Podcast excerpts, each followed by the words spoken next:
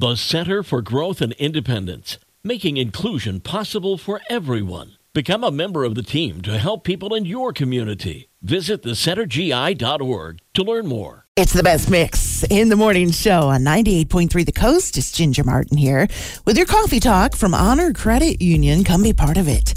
So it is St. Patrick's Day. It's Friday. It's the beginning of March Madness. I imagine many people have taken the day off already just to start the party early. But here's some fun facts that have to do with St. Patrick's Day. Beer sales rise by 174% on this day. 13 million pints of Guinness will be consumed today. For me, I'm just going to go get my traditional shamrock shake. 71% of Americans plan to celebrate St. Patrick's Day in some way, and there's a 9% increase in cabbage shipments the week before St. Patrick's Day. I went to the grocery store yesterday.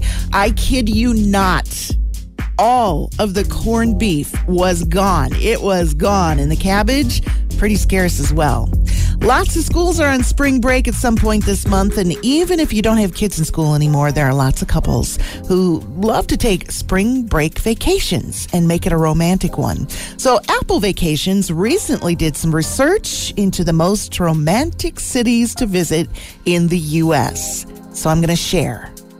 Bar Harbor, Maine is on that list. I've been there. That's true. Key West. Yep.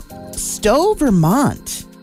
Traverse City made it onto the list at number 8, followed by Sedona, Arizona, Portland, New Orleans, Seattle, New York, Charleston, South Carolina is at number 2. The most romantic city in the U.S., Tahoe City, California. I've never been. Now I'm thinking about it. And if you have plans to spend your weekend inside working on your taxes, because they're due in 30 days, here's some fun or not so fun facts about this topic. 53% of Americans have a professional do them versus 47% doing them themselves. So that's pretty close, 50-50. Everybody agrees that taxes are stressful.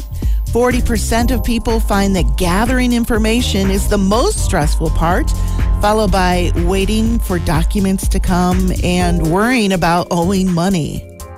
I'm split on those, 33 1/3%. That's your coffee talk. It's from Honor Credit Union. Come be part of it. From 98.3, The Coast.